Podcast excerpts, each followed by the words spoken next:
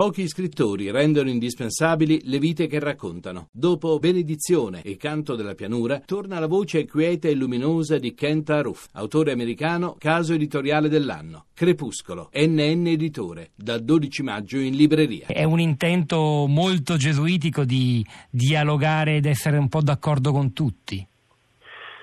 Ma non sarei d'accordo su questo, cioè, mi pare che mh, c'è un fronte molto ampio di questioni su cui il Papa interviene e non sono questioni dire, eh, di tipo pastorale, con il senso riduttivo che l'aggettivo ha assunto, per cui tutto sfuma diciamo, in una generica eh, un'attitudine di accoglienza. No, qui mi pare che si prende di petto in questo discorso sulla povertà eh, e sul servizio partendo da un ideale gesuitico che è quello dell'essere utile, dell'operare per, vero, de, del dare aiuto, la parola più usata nei primi gesuiti era appunto aiuto, aiutare,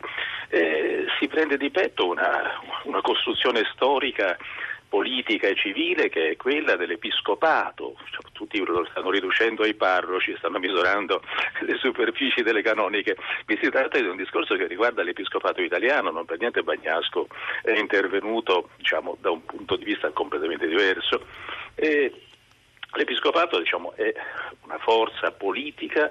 eh, economica e culturale, indubbiamente importantissima. Eh, è un'arma da guerra diciamo, che è stata costruita eh, prima contro lo Stato liberale, poi diciamo, è stata messa d'accordo col fascismo, c'è stata un'alleanza col fascismo,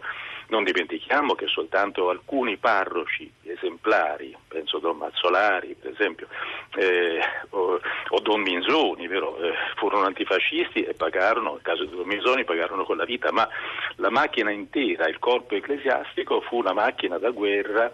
per conquistare per l'appunto influenza e potere e ci riuscì. E nel dopoguerra è diventata una macchina diciamo, che ha sorretto l'impalcatura finché è durata della democrazia cristiana e adesso fa politica in proprio, secondo la formula ruiniana. Allora, diciamo, invitare questo corpo ad un atteggiamento, come dire, ad andare scalzo, eh, modello della povertà francescana, come si è detto, ma anche modello del clero eh, che fu l'ordine della Compagnia di Gesù, dove la povertà era la regola, rinunciare a tutti i propri possessi, avere l'abito ecclesiastico scuro e basta, eh, in un tempo diciamo, di fasti rinascimentali. Quindi, come dire, questa proposta è una proposta eh, che se presa sul serio rifonda un corpo che oggi è privo di senso perché non ha più il nemico nel comunismo, non ha più diciamo, il potere sulla società italiana, che è una società diciamo, secolarizzata, e, e, deve trovare senso alla propria, alla propria esistenza. ed è inevitabile che questa, questo senso di esistenza si misuri adesso nel numero di metri quadrati degli attici romani, perché non c'è altro, quindi l'ambizione, l'ascesa, le, le possibilità di ricchezza e di godimento che un corpo ricco e potente può offrire, e di contro la proposta del Papa. Ci riuscirà? Però diciamo, non so se ci riuscirà, certamente è un modo per capovolgere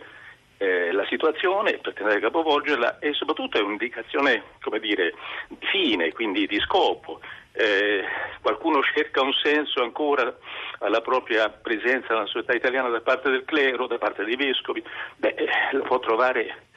eh, così, nel ridare al, al proprio al proprio lavoro diciamo, questo obiettivo.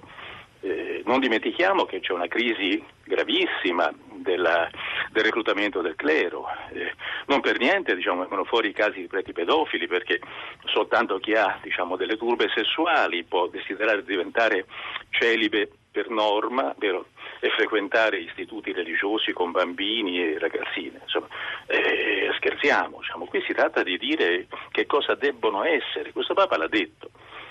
Devo dire che anche il discorso che ha fatto sulle radici cristiane dell'Europa mi è sembrato un discorso che non per niente, appunto i giornali di destra lo attaccano su questo, lo hanno chiamato